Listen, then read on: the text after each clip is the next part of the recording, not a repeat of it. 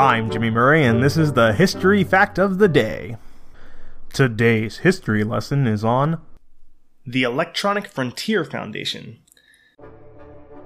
It's called the EFF, or for short, F.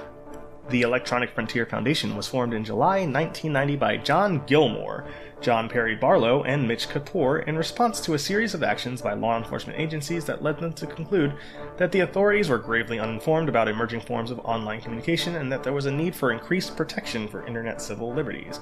In April 1990, Barlow had been visited by a U.S. Federal Bureau of Investigation agent, just say FBI agent, in relation to the theft and distribution of the source code for a series of Macintosh ROMs. So here's what happened with that. Uh, the source code is uh, the code you launch. It's the you write it and it becomes the program, and the Macintosh ROM. So that's your read-only memory. So they had released the code some programmer had written for these Macintosh ROMs, I guess, to make them more efficient or to optimize them anyway. But the, the, the, point is, that's proprietary information. They shouldn't have had access to that whatsoever, hence why the US FBI had to get involved. That's trade secret stuff. That's corporate espionage, maybe that's what he was brought up on. anyway, I'll read more and maybe we'll learn together what happened.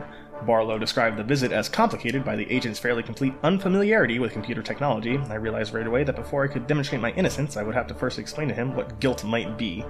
Barlow felt that his experience was symptomatic of a great paroxysm of governmental confusion during which everyone's liberties would become at risk.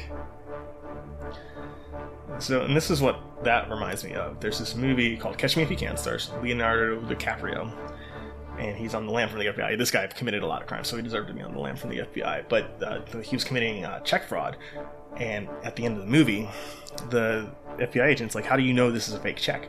And it just flabbergasted Leonardo DiCaprio's character.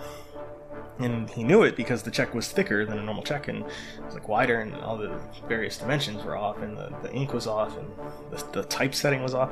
Something he himself would know Leonardo DiCaprio would know, but this FBI agent just had no clue. And I'm sure they're smart guys in, in, whatever their domain is, and I know there's a lot of physicality involved in being an FBI agent.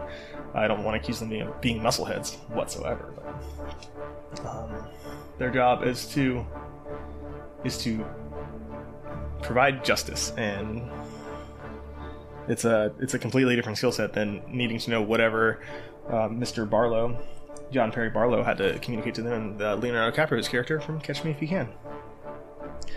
Continuing further on this,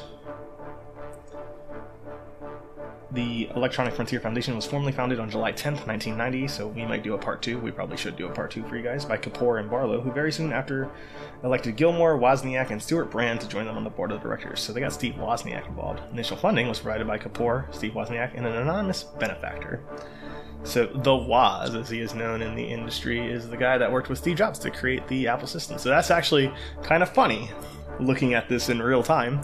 That uh, they started because this guy was a, uh, had found the source code for proprietary Macintosh ROMs, and uh, I really should research this a little more. I'll, I will do an uh, Electronic Frontier Foundation episode to see really what was going on with those Macintosh ROMs. But he got the guy from Apple to join the Electronic Frontier Foundation, so that's pretty cool.